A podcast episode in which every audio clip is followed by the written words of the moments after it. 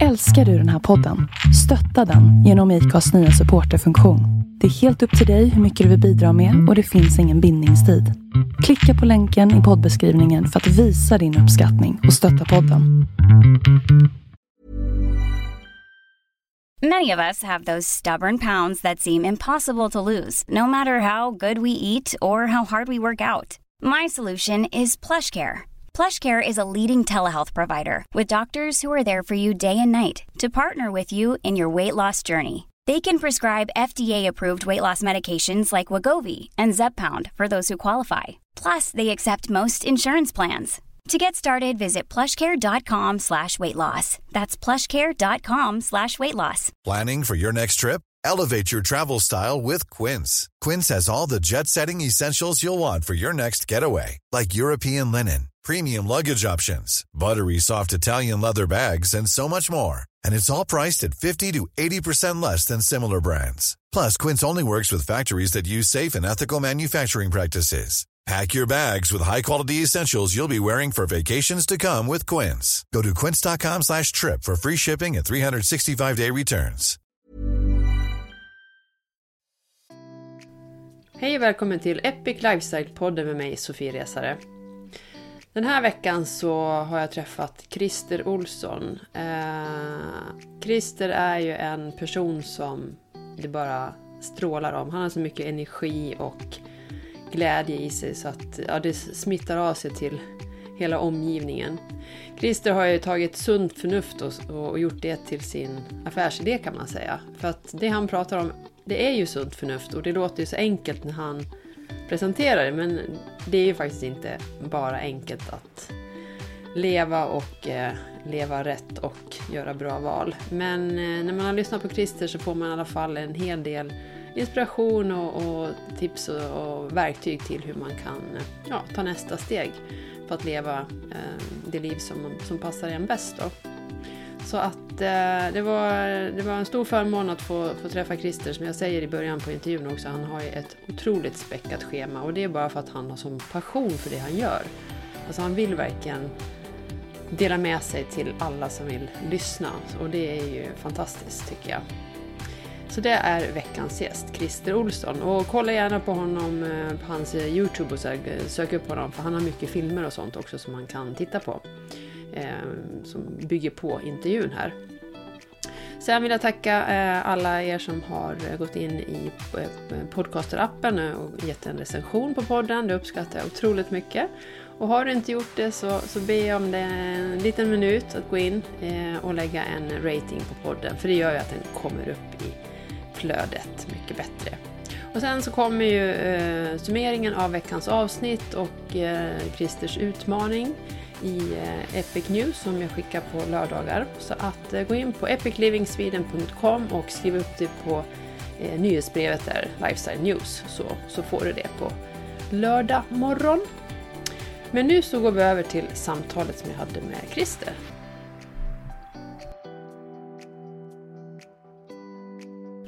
Hej och välkommen Christer Olsson till Epic Lifestyle-podden.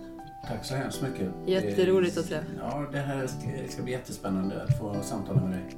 Trevligt. Och jag är väldigt glad att du har tagit av din tid. Du har ett fullspäckat schema, minst sagt. Så. Ja, på gott och ont så ja. finns det ett ökande behov av det jag jobbar med. Mm. Mm, vi ska komma in på det. Ja. Eh, du är ju fiskarsonen från Öckerö som har gjort sunt förnuft till din affärsidé. Det är ju superhäftigt. Och eh, du är en av Nordens mest anlitade föreläsare. Och du har, eh, ja, du har en energi utan dess like. När jag har lyssnat på dig när du har stått på scen, då har det varit som att en, sätta sig i en sportbil som drar igång, som man bara på ett positivt ja, sätt trycks bak i fåtöljen, men, ja, men, väldigt positivt. Eh, superhärligt.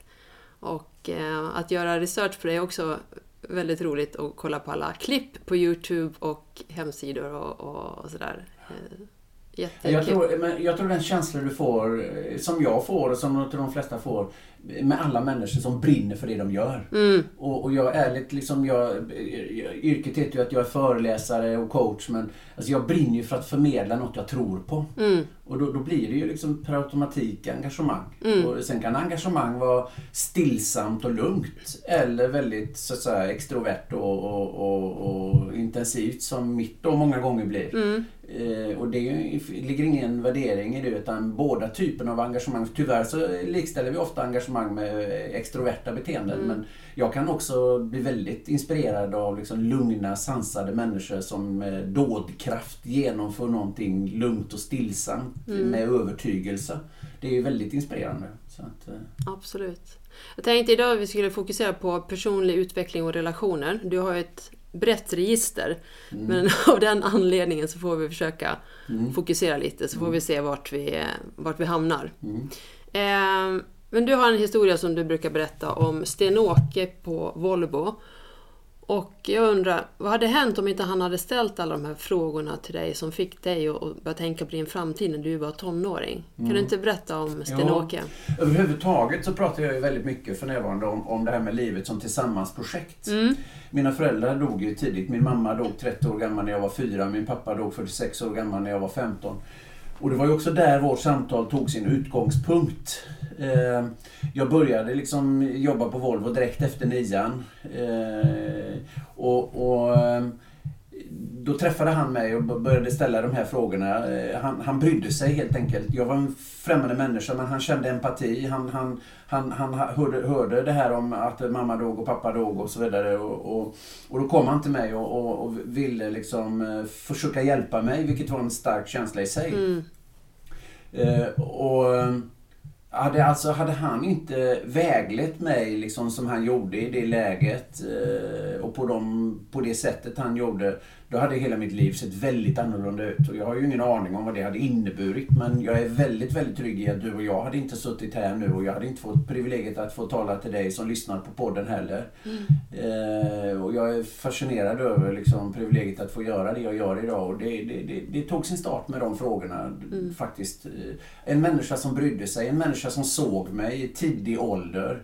Eh, och som såg eh, som vuxen eh, saker hos mig som ingen annan hade liksom sett eller pratat om i hela min skolerfarenhet. Nej, och jag tänker att han hade väl ingen coachbakgrund eller... Nej, men Nej. alltså han var en, en medkännande Ja. människa, en Ja, det var han. medmänniska Ja, det var han. som eh, Eh, engagerar sig. Ja, det var han. Och, och han, han, eh, ja, han brydde sig, engagerade sig som sagt. Eh, Och han ställde ju de här frågorna. Det började ju med liksom att, att, att han, han, han, han tyckte att jag skulle skaffa mig en utbildning. Mm. Eh, Och då tyckte han liksom, du borde skaffa dig en utbildning. Ja, men bakgrunden var ju att jag hade inte, vi hade inte råd i familjen. Jag var tvungen att börja jobba och pengarna fick till stor del gå hem för att vi skulle kunna bo kvar i huset när pappa dog då när jag, det året jag slutade nian. Eh, och då sa han, han hade jobbat eh, på Volvo hela sitt liv. Eh, och så sa han att, att, att eh, han ställde frågan till mig, liksom han, eh, är du beredd att jobba för att få en utbildning? Ja, sa jag, det, det, jobba är jag, eh, har jag aldrig varit rädd för. Jobba jobba jag, liksom, gör jag gärna. Och så sa han, bra jag har förstått det, sa han. Och då vet jag ett smart sätt för en arbetargrabb att ta sig fram här på Volvo. Så då skulle du gå med i facket. Och så skulle det bli en riktigt krånglig jävel, sa han, ursäkta språket.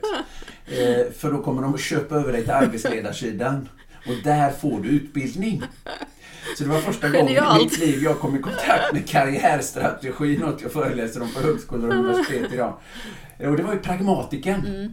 Eh, hur- ska jag kunna hjälpa honom fram? Hur ska jag kunna hjälpa en arbetargrabb liksom här som jag skulle vilja hjälpa? Eh, och det blev ju så. Jag gick med i facket, jag var väldigt engagerad och när man är det då blir man synliggjord. Mm.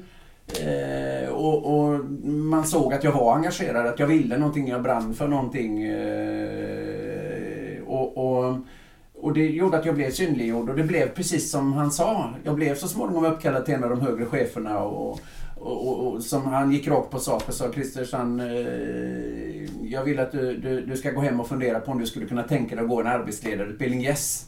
Mitt svar var väldigt spontant och vi var båda för, förvånade över liksom mitt snabba svar eftersom han trodde att mitt fackliga hjärta skulle vara svårare att få över på andra sidan, för så var det på den tiden. Ja.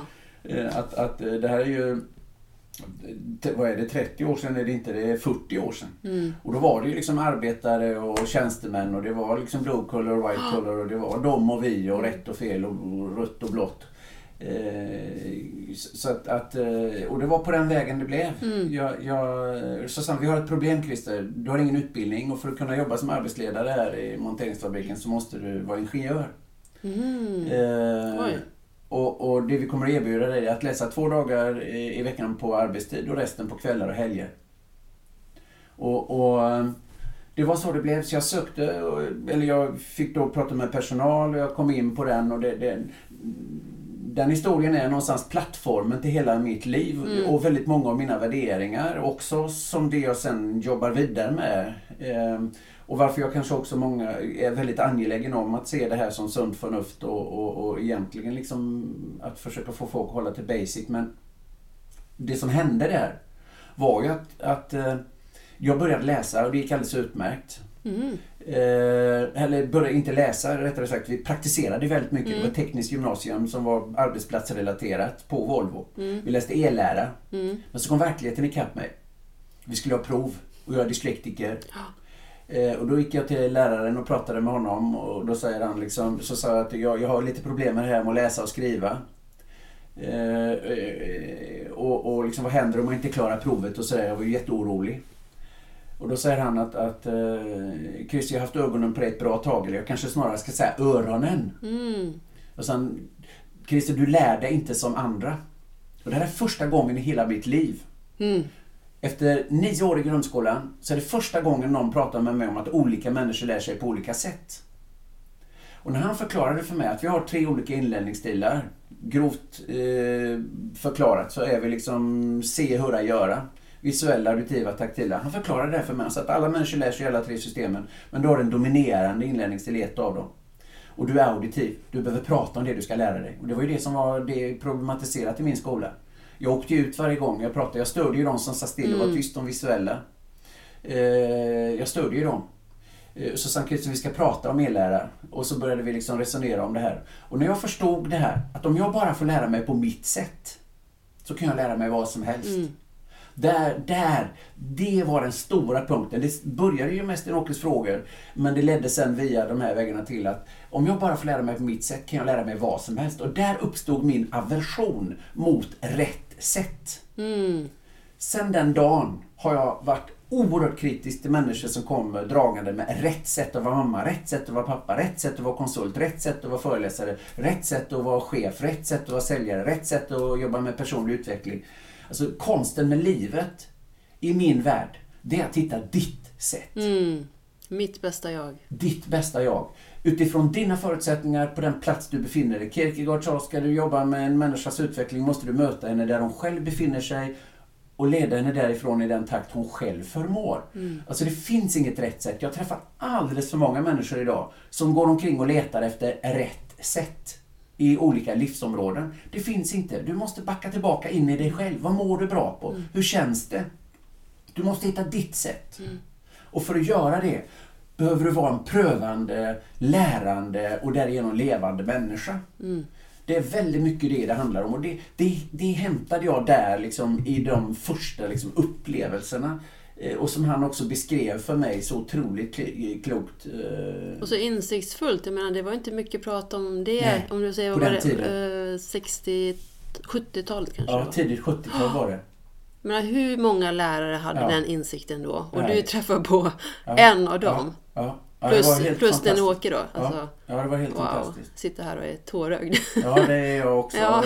Börjar jag berätta om det så, Ja. så blir jag berörd. Och det, det, är också, det är också från den erfarenheten som jag vill möta människor. Mm. För jag vill ju möta så många som möjligt med min, min egna erfarenhet och bakgrund och få dem att förstå. Nej, det, koppla av. Det finns inget rätt sätt. Du är rätt som du är. Alltså det finns inga normala människor. Det är ett idiotiskt begrepp. Varje människa är helt unik. Alltså är varje människa normal. Mm. I vilken grad det nu är intressant eftersom jag också säger att normala människor normala resultat, onormala människor onormala resultat. Var onormal. jag är själv onormal. Eh, jag är ju inte rätt själv.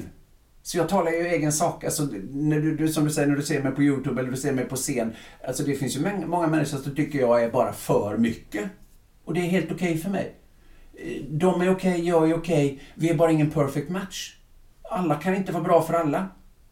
Eh, Och det är också en viktig erfarenhet att göra. Liksom. Försöker du vara allt för alla så ändrar det upp med att det inte blir något för någon. Mm. Utan att våga vara ditt eget original. Hitta ditt sätt. Mm. Ja, tänk vad viktigt. Ja, det är det. Det är så otroligt centralt. Och så svårt många gånger.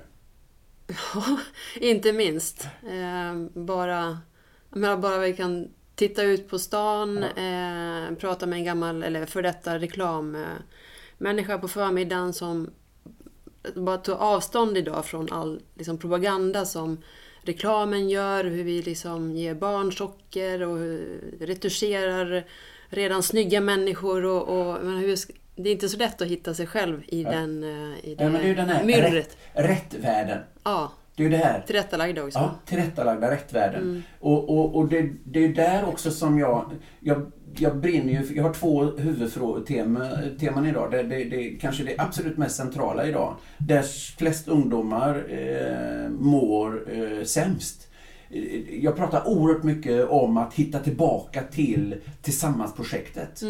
Alltså det som har tagit människan hit. Det är vår unika förmåga att jobba tillsammans. Alltså ur ett fysiologiskt perspektiv så är människan inte bäst på någonting. Vi är inte starkast, vi är inte snabbast, vi är inte störst, vi är inte smidigast, vi är inte minst. Vi kan inte flyga utan miljöförstörande maskiner, vi kan inte vistas på eller i havet utan motsvarande maskiner. Där ute i naturen är vi bara en naken apa. Så, så, så, så, kan du tycka, tala för dig själv du, om du har en annan uppfattning när du lyssnar. Eh, och det är ju det jag gör, va? Eh, såklart. Eh, men, vad är det vi människor är unika på med vår stora hjärna? Jo, vi kan kommunicera, vi kan tänka framtid och dåtid, vi kan skapa strategier. Vi har haft förmågan att bilda flockar. Eh, och där vi har känt vår trygghet. Och i flocken har alla haft en funktion. Alla fick betyda någonting för flocken och man känner en trygghet i flocken. Och, och, och därav vårt djupt liggande behov av att känna sig behövd. Eh, för det skapar en trygghet i flocken. Eh, och det är det som har tagit människan hit och det, det, är med, det är med den förmågan vi besitter jorden, på gott och ont, som vi beter oss. Men det är tillsammans. Alltså de som kunde springa och var starka, liksom, de var ute och jagade. Och de som inte kunde springa, nej, de fick sitta hemma och skära pilar eller binda garn eller gö- göra andra funktioner. Alla hade en roll. Alla fyllde en funktion och fick känna sig behövda. Idag har vi skapat ett samhälle där vi trycker in, det jag brukar säga att barn tror att de duger som de är. Tills de börjar skolan. Där trycks de in i samma raster, ska lära sig samma saker. På samma gång, på samma sätt, betygsättas med samma måttstockar, alla barn med samma, liksom, i samma system. Ja visst, jag, jag begriper och jag vet att det finns många lärare som försöker individanpassa liksom, eh, sin, sin, sin, sin, sitt lärande. Eh, men det får de inte av kapacitetsbristskäl. De har för många elever. Och, och, och därför blir det liksom en, en skolfabrik. Där vi liksom på andra sidan skolan, barn kliver in, tror att de kan, tror att de duger, kliver ut i livet så småningom, känner att de inte duger.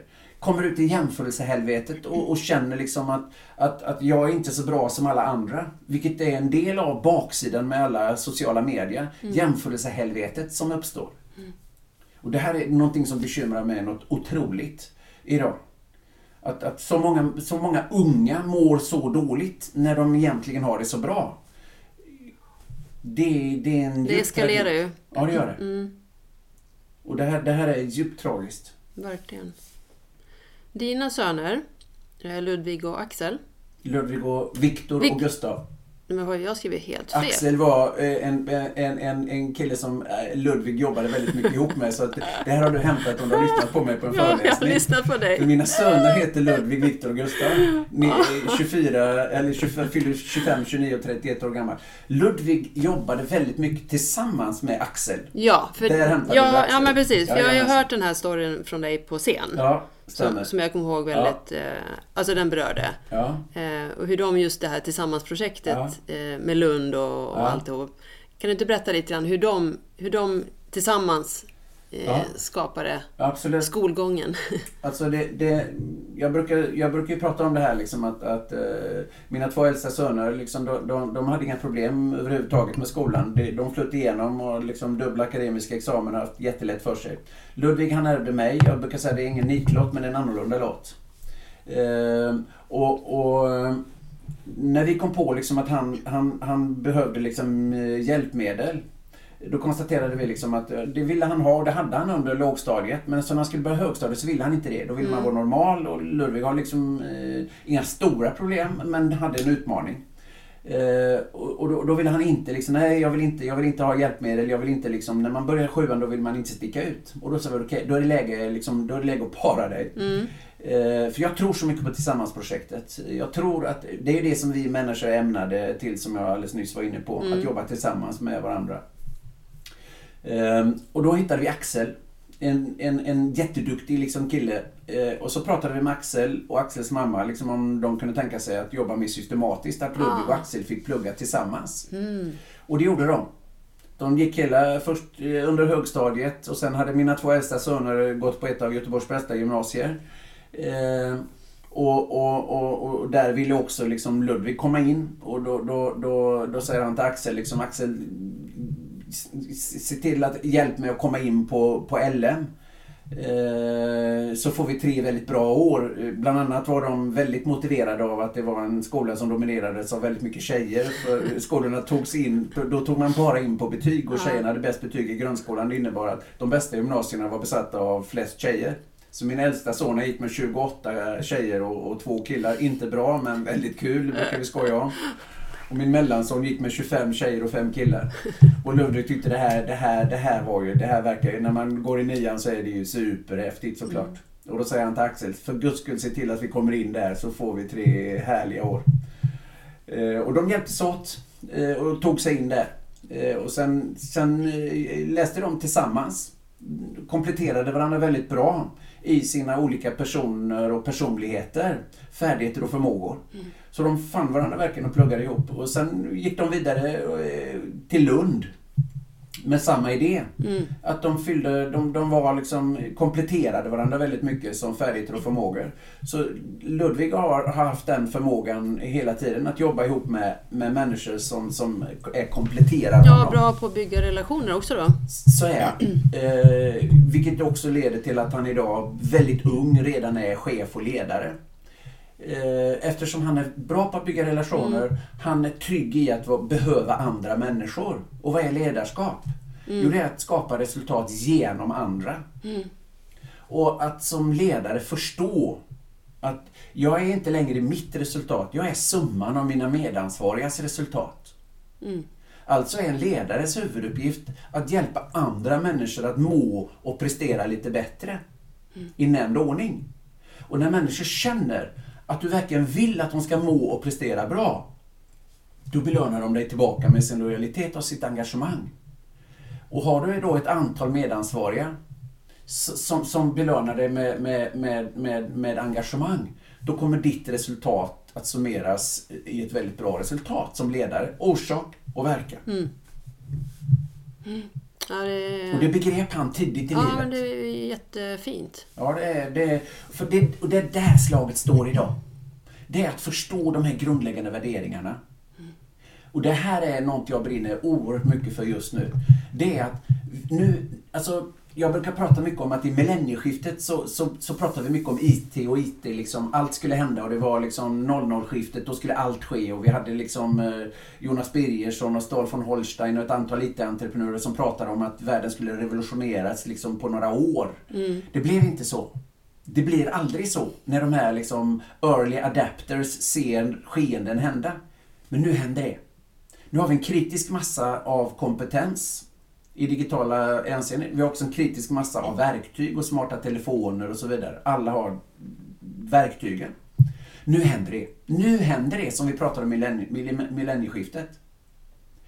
Parallellt med det här finns det en, en annan process som har med oss människor att göra. Då började vi, ungefär samma tid började vi prata om värdebaserade organisationer. Värdestyrda organisationer, värdebaserat ledarskap, värdebaserat affärsmannaskap och liksom. Eh, det var också för tidigt. Folk gjorde bara projekt av det. Det blev inte värderingar på riktigt.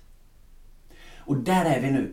Och jag pratar mycket om det här med att, eh, och jag skojar ofta om det när jag, när jag föreläser eller pratar inför människor, så säger jag att har du, har du hört liksom känslan nu, eller uttrycket nu vill det till att du tänker på vad du säger? Mm. Eh, och då säger jag nej, du ska inte alls tänka på vad du säger. Du ska tänka på vad du tänker. Sen ska du säga vad du tänker. Mm. För om du hela tiden måste gå omkring och tänka på vad du säger och inte kan säga vad du tänker, vad har du i så fall för krokiga tankar? är du med mig? Alltså, den är så central. Va? Mm. Eh, vad, vad är du rädd för ska komma ut? Alltså, är du inte rädd för, för, för, har du inga felaktiga värderingar? Är du grundtrygg i dina värderingar om människans alla olika tänkbara variabler? Hälsotillstånd, genus, eh, ålder, eh, etnicitet och andra variabler. Är du trygg i din människosyn? Då kan du ju liksom aldrig bli fel. Mm. Och hur blir man trygg då? Genom att verkligen fundera på vad är min människosyn? Hur ser jag på andra människor? Med dessa olika tänkbara variabler. Har jag, är jag genuint trygg i alla människors lika värde? Är jag inte det? Och då behöver jag liksom göra min hemläxa. Är jag trygg i alla människors lika värde? Då kan det inte bli fel. Och det är samma med den här dagsaktuella de- debatten. Eh, med, med liksom eh, eh, metoo. Alltså det, det bygger ju på liksom, eh, eh, män som är vilse i sina värderingar och i sin idévärld. Alltså det är ju en icke-fråga för alla liksom, som är trygga i sina värderingar kring andra människor och respekt för andra människor oavsett vad det är för människor i alla tänkbara variabler som jag är inne på. Det är ingen könsfråga. Utan det här är en värderingsfråga. Jag är trygg i mina värderingar. Då är det en icke-fråga.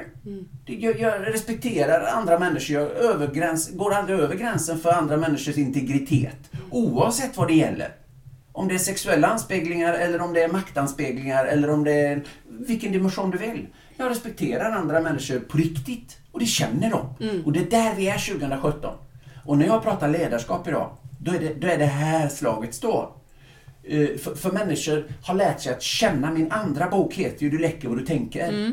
Och människor har lärt sig att känna skillnad på äkta och falskt. För om du hela tiden håller på att tänka på vad du säger och inte säger vad du tänker, då blir det där helt politiskt korrekta. Och då känner människor, jag hör vad du säger, men jag känner vad du tänker. För du känner. Alltså service är inte en handling, service är en känsla. Jag jobbar en del inom vården. Och där säger man ofta att man jobbar inom vård och omsorg. Och då, då, det, det, det, det är lite förmätet brukar jag säga. För vård är en handling. Omsorg, det är en känsla som uppstår hos patienten om vården ges med kärlek. Och hur mycket kärlek hinner de ge idag? Ja, det är ett dilemma. Men de som har kärleken, de gör det även i ett högt tempo. För de har det i sig. Eh, även om det blir stress, så är det stress med kärlek. Det kan Och- vara en blick eller Yes, en blick hand- eller hand- beröringen. Ja, precis. Barn är ju makalösa på att känna det här. De känner direkt Absolut. om de är objekt eller subjekt. Om de är ett vårdobjekt eller om de är en, en person som möter denna människa, om en stressad, men hon ser mig. Hon såg bara för några sekunder. Hon såg mig. Jag kände, hon brydde sig. Han brydde sig när, när han såg på mig. Ibland känner du att äkta, ibland känner du att de tittar bara förbi dig.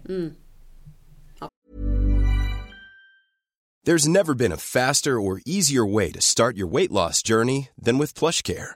PlushCare accepts most insurance plans and gives you online access to board-certified physicians who can prescribe FDA-approved weight loss medications like Wigovi and Zepbound for those who qualify. Take charge of your health and speak with a board-certified physician about a weight loss plan that's right for you. Get started today at plushcare.com slash weight loss. That's plushcare.com slash weight loss. plushcare.com slash weight loss. Absolut. Och det är liksom, det, det är här vi är och det är samma liksom i kommersiella sammanhang.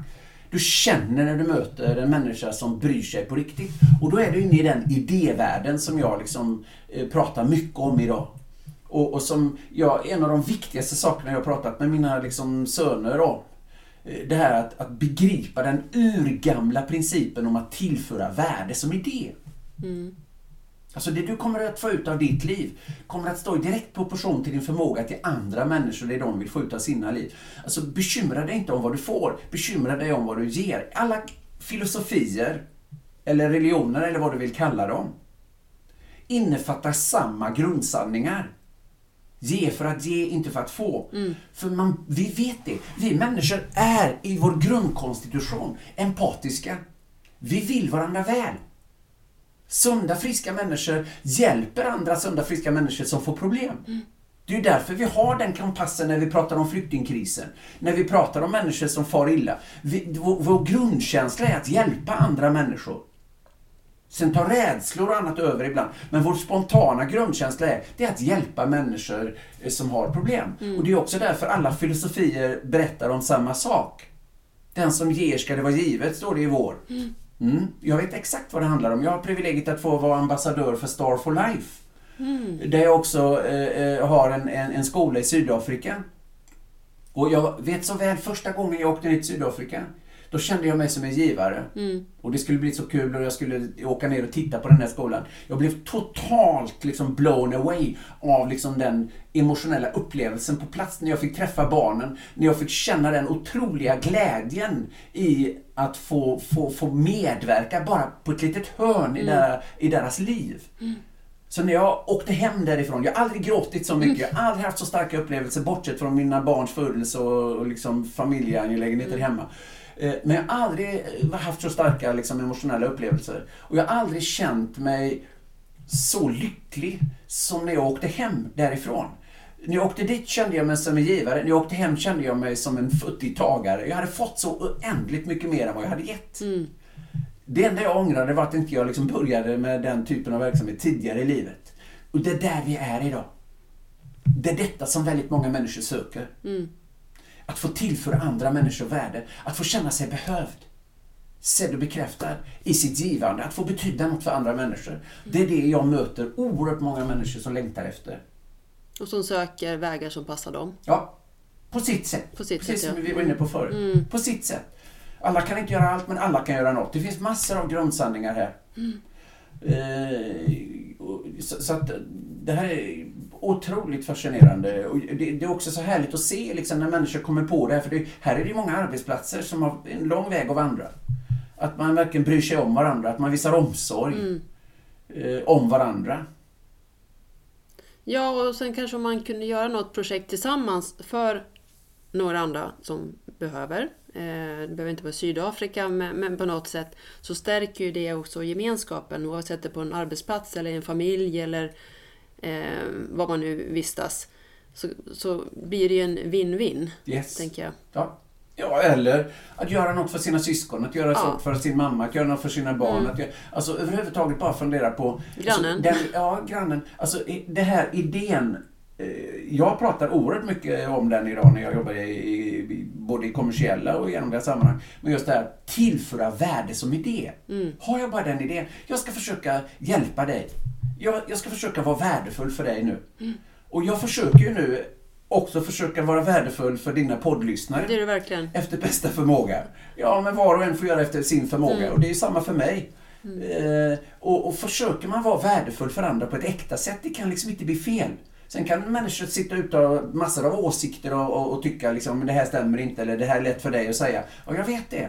Eh, det här är mitt sätt. Men du där ute, du ska hitta ditt sätt. Och du ska hitta liksom din väg för att få känna dig behövd och bekräftad. För den finns. Men nu tänker jag, hur- hur mycket kan du vara i skolor och prata? Jag har sett att du är ute en del, men Ja. jag tänker så här, vad värdefullt för ungdomar att få höra dig. Ja, ärligt. Alltså jag gör det så ofta jag blir inbjuden och kan. Eh, Alla skolor, Ja, ring, ja. ring Christer. Ärligt, ja, ärligt talat. För det, det, det, det är ju vår framtid. Alltså det är ju en av de mest... Alltså det, det är en, jag, jag säger att jag kallar mig fiskar på resan i sunt bondförnuft. Det är ju en av samhällets största idiotier. Det är ju liksom...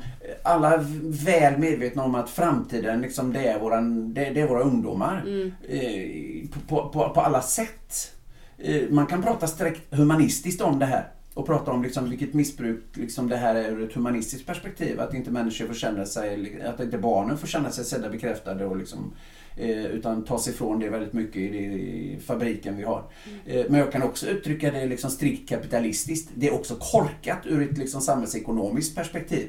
Så hur du än argumenterar så är det liksom eh, eh, dumt eh, och inhumant liksom att, att inte se och bekräfta de här ungdomarna som är så fulla av energi och sprudlar av liv när de går till skolan eh, de första åren. Mm. En energi som sen inte alltid liksom lever igenom systemet och där måste vi våga rannsaka oss och, och titta, alla vi vuxna runt omkring och alla andra. Hur kan vi hjälpa till? Hur kan vi bidra och få barnen att förstå liksom att nej men du behöver inte vara så himla bra själv. Du kan jobba tillsammans med andra. Mm.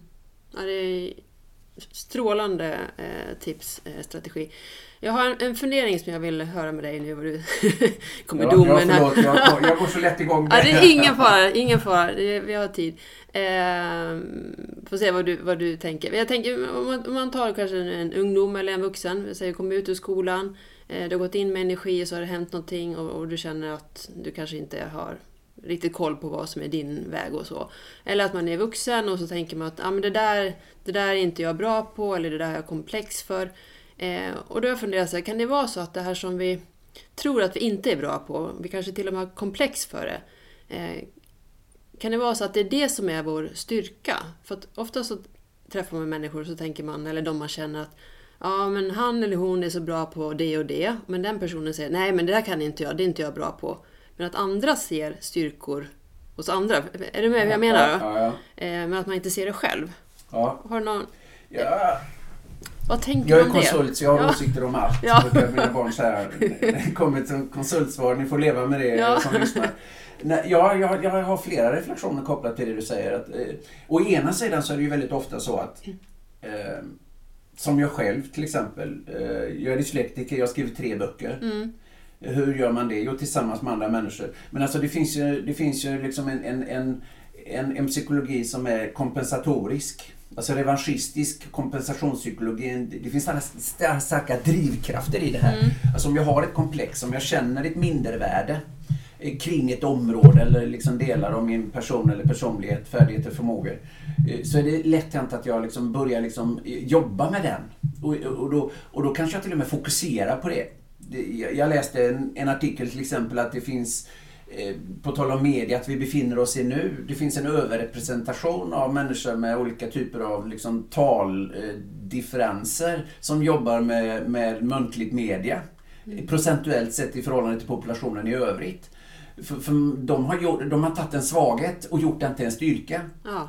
För i och med att man börjar jobba med någonting medvetet, något man har upplevt som en svaghet, så, så, så, blir man väldigt bra på det. Men det är ju inte säkert att ens självbild har följt med den utvecklingen som omvärlden upplever dig eh, ha utvecklat. Så det du kanske då hade komplex för, har du kanske då arbetat med och blivit väldigt bra på men upplever och ser inte riktigt det själv. Mm. För du ligger väl kvar i din dåliga självkänsla, din dåliga självbild. Mm. Medan andra har sett dig utvecklas i det här området som du bestämde dig för att, att erövra.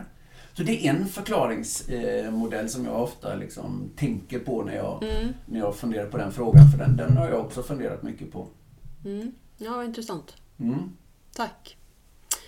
Du, sen brukar du prata om att eh, om personlig utveckling, ej personlighetsutveckling. Ja. Eh, att, och att personligheten inte ändras efter 25-30 års åldern.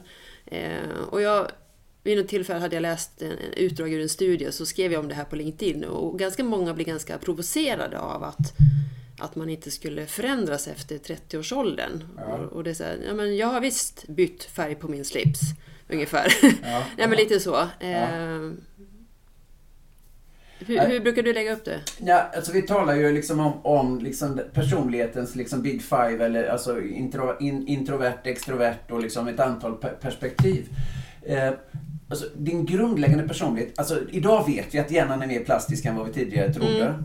Eh, och vi vet att, att alltså din grundläggande personlighet, den, den stadfäst liksom genetiskt, delvis genetiskt, hälften ungefär genetiskt och hälften eh, eh so genom social påverkan under din liksom, uppväxt. Eh, och sen någonstans vid 25-årsåldern där är de flesta överens om att det är liksom, där fossiliseras den ganska liksom mycket. Eh, Men sen kan vi ju alltid utveckla beteenden. Det, enligt det vi pratade om alldeles nyss till exempel. En introvert människa kan bestämma sig för att när jag ska minsann ta scenen och träna sig på det. Men min grundpersonlighet kommer sannolikt fortfarande att vara lyssnarens. När jag inte väljer att kom, ta ett, ett, ett, ett, ett valt beteende där jag väljer liksom att kunna vara en nog så bra talare eller nog så bra kommunikatör. Men backar jag hem med min grundpersonlighet så trivs jag egentligen bäst när jag sitter hemma och lyssnar och jag är en bra lyssnare och, och det, jag är en bra tillgång för de här extroverta liksom, människorna. Eh, och vi är inte bra eller dåliga, vi är olika och vi behövs eh, tillsammans. Så att vi kan ju träna på ett beteende. Eh, och det brukar jag liksom försöka eh, också hålla isär. Men grundpersonligheten som du faller tillbaka på, den är väldigt ofta liksom densamma. Och det, det, det är därför jag också säger liksom att, att det, det, handlar inte om eh, det handlar om personlig utveckling. Eh, Alltså typ beteenden och inte personlighetsutveckling.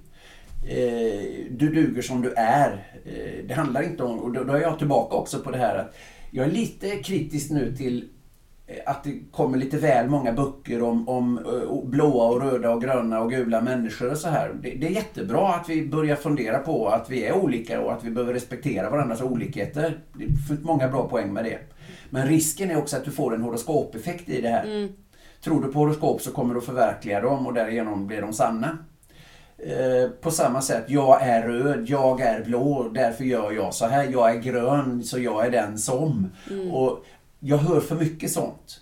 Medan jag säger att nej, då är vi tillbaka till det här med idéer och värderingar. En sån enkel schablon i min värld till exempel är att man säger att extroverta människor är lämpliga för sälj och servicesituationer. Men vi har alla träffat extroverta narcissister som är värdelösa servicegivare för de tänker bara på sig själva, se mig, hör mig, liksom, hör ni hur bra jag är. Mm. Och vi har träffat introverta, fantastiska servicegivare. För det handlar om de värderingarna vi pratade om förut. Att tillföra andra människor värde. Att försöka hjälpa en annan människa att må och prestera bättre. Att försöka hjälpa en annan människa i en viss situation. Eh, och då har det inte, eh, har inte med saken att göra om du är introvert eller extrovert. Utan det, kom, det handlar om vad har du för liksom, människosyn, vad har du för värderingar. Vill du andra människor väl? Ja, fine. Då finns det inget rätt sätt. Gör på ditt sätt. För det är så lätt att vi fastnar i de här rätta sätten. Och det är de jag är, är hela tiden på och vill peka på. Liksom. Ja, det är Nej. jättebra. Och det här med de här olika färgerna, man är ju inte bara en färg. Eh, om vi ska Ja, gå på den eh, teorin. Utan man är, ju, man är ju lite av allt. Yes. Och så kan det vara i olika forum, olika stunder. Men det blir precis, det blir ju lätt så som du säger att Jaha, du är röd. Eller jaha, hon är ju gul. Ja, då vet man ju att det är bara kul hela tiden. Eh, Men så är det ju inte. Det, det går ju inte att bara vara en Nej. i ett, i ett sinnesstämning hela tiden. Utan vi går ju ur och i. Ja. Eh, Och det blir ju lätt att vi fastnar och blir våra färger då, eller våra ja. roller. Ja. Sen kan det då som sagt vad som jag var inne på. Alltså det, kan, det kan ligga som en grundpersonlighet. Mm. Att jag liksom, men det, det, det, en, Erik From han sa någonting som jag älskar och eh, som jag använder oerhört mycket liksom i, i mitt arbete och i min personliga coachning. Han sa en överdriven styrka blir en svaghet. Mm. Mm. Och därför säger jag också att eh, därför är en, en, en, en svaghet är väldigt ofta en överdriven styrka. Det är jättebra liksom att vara väldigt omtänksam och, och, och hjälpa andra människor. Eh, jättebra. Men försöker du vara allt för alla så blir du inte något för någon. Nej, då kommer vi tillbaka till compassion som Yes. jag är väldigt inne på just nu också. Det här att håller man på så och bara ger och ger så blir du blir ju en börda. Ja, För att eh, det, det, det blir inte bra för någon. nej. Du tömmer dig själv, eh, omgivningen ser att du tömmer dig själv och så blir det en ond cirkel. Ja. Så att, eh, mm, Så. Jag, I min första bok så skriver jag ju om de här tre ringarna. Liksom, jag, min familj och min so- sociala liv. Eh, Du och din, alltså mm, familjeringen och den professionella ringen. Ditt yrkesliv och du och din fysiska och psykiska hälsa. Och det var ju Sten-Åke återigen som fick mig att begripa det här. Får du problem med en av de här tre ringarna han, så får du per automatik problem med alla tre. Eh, och väldigt många tror ju att om jag bara blir framgångsrik i den yrkesmässiga ringen då löser sig den sociala familjemässiga och då kommer jag må och prestera bra också i, i, min, i min personliga ring. Men så är det ju inte. Eh, och det var ju det han fick mig att begripa. Och han fick ju mig också begripa att de här ringarna sitter ihop i ett, om vi lever i ett system av någon form. När vi lever i en flock, när vi lever i en grupp, när vi lever i en familj. Mm. Och, och, i min fall då, så, så, när, vi, när jag satt med honom lite äldre sen eh, och han förklarade för mig, nej men du har inte tre ringar längre Christer, du har 15 ringar. Du har Karinas tre ringar sitter ihop med dina och du har dina barns tre ringar som sitter ihop med dina. Och får du problem med en av de ringarna får du per automatik problem med alla, alla de andra. Alltså den där Sten-Åke, han är ju en ja. riktig ja, guldklimp alltså. Ja, men det var, det, det var en helt unik människa i mitt liv. Verkligen. Mm. Helt fantastiskt. Ja, det var helt fantastiskt. Och han var en fantastisk eh, läromästare. Ah. Så det var ett otroligt privilegium att få Och att du lyssnade. Och att du lyssnade ja. också. För att jag menar, det, det är ju inte helt självklart. Han Nej. kanske har pratat till eh, fler pojkar innan. Som inte har öppnat upp. Men jag trodde också det hade, har att göra med att, man, att jag inte hade pappa. Pappa hade mm. gått bort ganska nyss. Pappa var också en oerhört klok och, och liksom eh, härlig människa. Men, men eh, men i och med att, att, eh, pappa gick bort så blev ju Sten-Åke liksom väldigt mycket... Eh, jag hade min morbror P.O. som var den viktigaste människan i mitt liv. Eh, då. Men sen blev det Sten-Åke också väldigt mycket som... som mm. Han gav mig så mycket liksom pragma, Han hade ju gjort liksom eh, så mycket och han hade upplevt så mycket. Och, han gav mig mycket pragmatiska tips i livet. Sådana här sunda, enkla vardagstips. Som jag fortfarande... Alltså, det här är ju alltså 40 år sedan.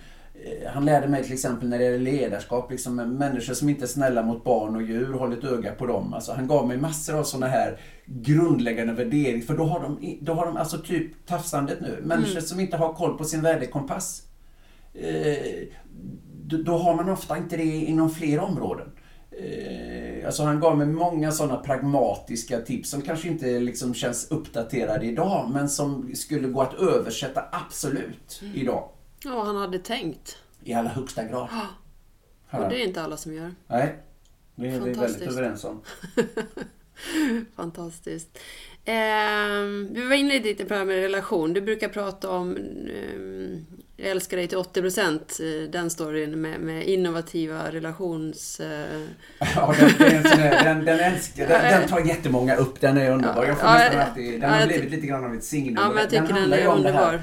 Återigen så handlar den ju och faktiskt För den är om, viktig. Ja, den är oerhört viktig. För den handlar också den handlar om flera dimensioner. Det ena är liksom livet som tillsammansprojekt. Mm. Och då har jag ju sagt för att tillsammans ska funka så är det några faktorer som är liksom så viktiga. Mm. A. Att vi lär känna varandra. Det är det allra viktigaste. B. Att vi accepterar eh, och respekterar varandra på riktigt. Eh, och jag säger att acceptans är ett annat ord för kärlek, acceptans är ett annat ord för kamratskap och så vidare. Och, och då brukar jag berätta liksom att jag har varit gift med Karina i 36 år. Eh, den 29 maj i år hade vi varit gifta i 36 år. Eh, och jag brukar också trycka på det här liksom att jag, jag älskar inte henne till 100%. No way! Och då, blir, då fryser man till lite grann ja. Det, ja, den är så underbar för det är många liksom, Och jag tänker, nej men vadå, kan någon göra det? Jag tror inte på den. Det är ju, det, det är ju den här idén om rätt sätt och liksom det perfekta livet som fördärvar för så många. Som på Instagram. Exakt. Det är perfekt. Ja. Eh, och, och, alla visar upp hela det här livet. Jag tror inte på det. Jag tror, jag tror aldrig på det.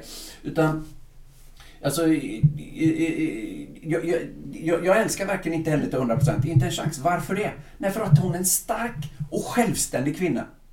Och som sådan gör och tycker och tänker hon ett antal saker som jag inte gillar. Det är ju det jag gillar. Mm. Jag gillar ju att hon är stark och självständig, men gillar inte alltid det hon gör när hon är det. Just nu när du och jag sitter här och pratar, då är hon i Peru. Hon är i Machu Picchu nu. Oj. Det är väl en enklare ah. resa hon gör nu. Men därifrån ska de till Galapagos och därifrån ska de på det ett berg i Chile på Då förstår jag varför du jobbar så hårt nu. ja, ja, nu, finansiera nu, hela det här. Ja, exakt så. Jag har fullt upp med att finansiera hennes äventyr kan jag säga. Fin man. ja, tack. Eh, nej, förlåt. Eh, ja, ja, nej men det, det, alltså, det, det, det, alltså hon är en stark självständig kvinna och, och, och det uppskattar jag oerhört mycket. Eh, men det gör ju också liksom att, som jag säger, liksom att, att, att eh, jag pratar mycket om det här i olika sammanhang och jag pratade om det på IKEA vid ett tillfälle och då var det en tjej som heter Marie Gustafsson som är chef för IKEA i Umeå numera. Och det var hon som gick hem till sin man och sa liksom Rickard, jag vill prata med dig. Ja, vad gäller det? När det gäller vår relation? Ja, hur så? Eh, nej, det gäller vår relation. Jag tror att det är klokt om du sätter dig. Och han tyckte liksom, men, men vad är det som har hänt? Nej, vi har haft Christer Olsson på en ledarskapsutbildning idag. Och han oh om- no! Ja, vi har pratat om relationer på ett sätt som, som, eh, som fick mig att tänka till. Jag har tagit en lång promenad på väg hem från jobbet idag och jag, jag, jag har funderat på vad vi tjafsar om i vår relation och sådär. Och, och jag, jag har faktiskt fattat ett beslut, Rickard. Jag tror det är klokt om du sätter dig. Så eh, han satte sig, och hon också. Då säger hon, eh, Rickard, det är så här. Jag har kommit fram till en sak. Jag älskar dig till 80% och resten har jag bestämt mig för att acceptera. Och nyckelbudskapet här är, och resten har jag bestämt mig för att acceptera. Och jag pratar mycket om det här och har gjort i många, många år. Och 80-20-regeln pratar vi ofta om. Det gäller här också. Alltså 20% av dina irritationsmoment står för 80% av din irritation. Kan du ta bort de 20% saker du irriterar dig på blir du av med 80% av irritationen. Det revolutionerar relationen. Och jag brukar säga att om, om, om fler människor hade lagt samma mängd energi på att lära sig att leva med varandras olikheter som de lägger på att göra dessa till likheter hade de levt ganska lyckliga liv. Både hemma och på jobbet. Det är väldigt mycket det det handlar om. Om fler människor hade lagt samma mängd energi på att lära sig att leva med varandras olikheter som de lägger på att göra dessa till likheter, hade de levt ganska lyckliga liv. Och 80-20 är en ganska bra eh, regel. Alltså, jag sa ju inte att vi ska acceptera allt. Och jag har ju tolkningsföreträde vad jag väljer att acceptera hos Karina. Hon har tolkningsföreträde vad hon väljer att acceptera hos mig. Jag kan ju liksom inte komma hem, brukar jag skoja om på scen, eh, efter en helg i Oslo och säga du, jag var lite otrogen där i Oslo men det får du lägga i de 20. Det skulle gå så där. Den normen har inte vi i vår relation utan vi är lojala och vi är trogna. Då får nog liksom- kolla det först. Ja. Eh, utan det handlar ju någonstans om att, att ha respekt för liksom att, men det här väljer jag att acceptera. Jag ska sluta tjafsa om det här nu. Jag lever, har ju levt tillsammans med den här människan och irriterat mig på det här i många år. Om jag, vad händer om jag bestämmer mig för att sluta irritera mig på det och acceptera det? Och då är du inne på liksom en av de moderna pedagogikerna för övrigt, liksom acceptance and commitment therapy, som jag råder er att googla på. Eh, Jag ska på en hel dag om det imorgon. Ja, okej. ja, jättespännande. Ja, det är, jätte, det är fantastiskt spännande. Eh, och det är för övrigt det som mycket, tar, du nämnde mindfulness förut, liksom, att acceptera, liksom, eh, att lära sig att acceptera tillvaron som den är. Vilket kan vara en jättetuff utmaning för många. Eh, men det, det, det har väldigt stor betydelse, men vi ska inte ge oss in på den arenan för det är en, det är en helt ny eh, podd det. Ja, det får vi ta i ett annat sammanhang. För du är en upptagen man och jag tittar på klockan. Jag vet att du har eh, kvällsmöten också. Ja. Nu är det kväll här, men din Ja. dag slutar inte för det. Nej, jag har privilegiet att få lära mig och jag ska träffa ett antal personer till här klockan sex. Ja. Ja, ja. Men eh, jag brukar skicka med, eller be om någon utmaning här till lyssnarna från den jag träffar. Jag, jag har inte förberett dig på det, men jag tycker den här 80-20 är väldigt bra att Ja. ta med sig. Ja. Kan vi... Ja, det är en utmaning, men den, den viktigaste utmaningen jag vill skicka med det är att överhuvudtaget tänka på att oavsett vad du vill här i livet. Alla människor jag möter vill ha mer av det de vill ha. Kärlek, frid, harmoni, pengar, lycka, erfarenheter, upplevelser, naturupplevelser, inre frid. Oavsett vad du vill ha mer av här i livet, eller mindre av, så finns det bara ett enda sätt att få det. Och det är att konkret göra något annorlunda idag än igår. Nutidens största utmaning för alla människor jag träffar, det är inte att veta. Vi vet det vi behöver veta. Konsten är att göra. Så min utmaning till dig som lyssnar, det är att fundera på vad ska du konkret göra lite mer eller lite mindre imorgon än idag? Det är min utmaning till dig. Jättebra. Tack så hemskt mycket. Väldigt härligt. Och tusen tack till dig som sitter där ute som jag inte vet vem du är som lyssnar. Nej, det är spännande. Det här är jättespännande. Hoppas att jag har lyckats så något litet tankefrö och fundera bara på vad ska du göra lite mer eller lite mindre imorgon än idag. Lycka till! Tusen tack Christer, det har varit fantastiskt att få sitta här och prata med dig idag. Och jag är helt övertygad om att du har skickat med massa nyttigheter, eh, ögonöppnare och, och, och skratt och någon liten tår också eh, ut till den som lyssnar. Så stort tack! Tack för möjligheten. Ja, det där var Christer Olsson med så mycket värme, klokskap och eh, energi i en och samma kropp. Eh, helt fantastiskt. Jag hoppas att du hör vad han säger och, och tar till dig och eh, jag tycker i alla fall att man behöver lyssna flera gånger för att verkligen få in alla nyanserna av hans budskap. Så är det för mig i alla fall. Så jag hoppas att du uppskattar det här samtalet. Stort tack för att du har lyssnat eh, och jag hoppas att eh, vi hörs nästa vecka igen och till dess önskar jag dig en riktigt epic vecka.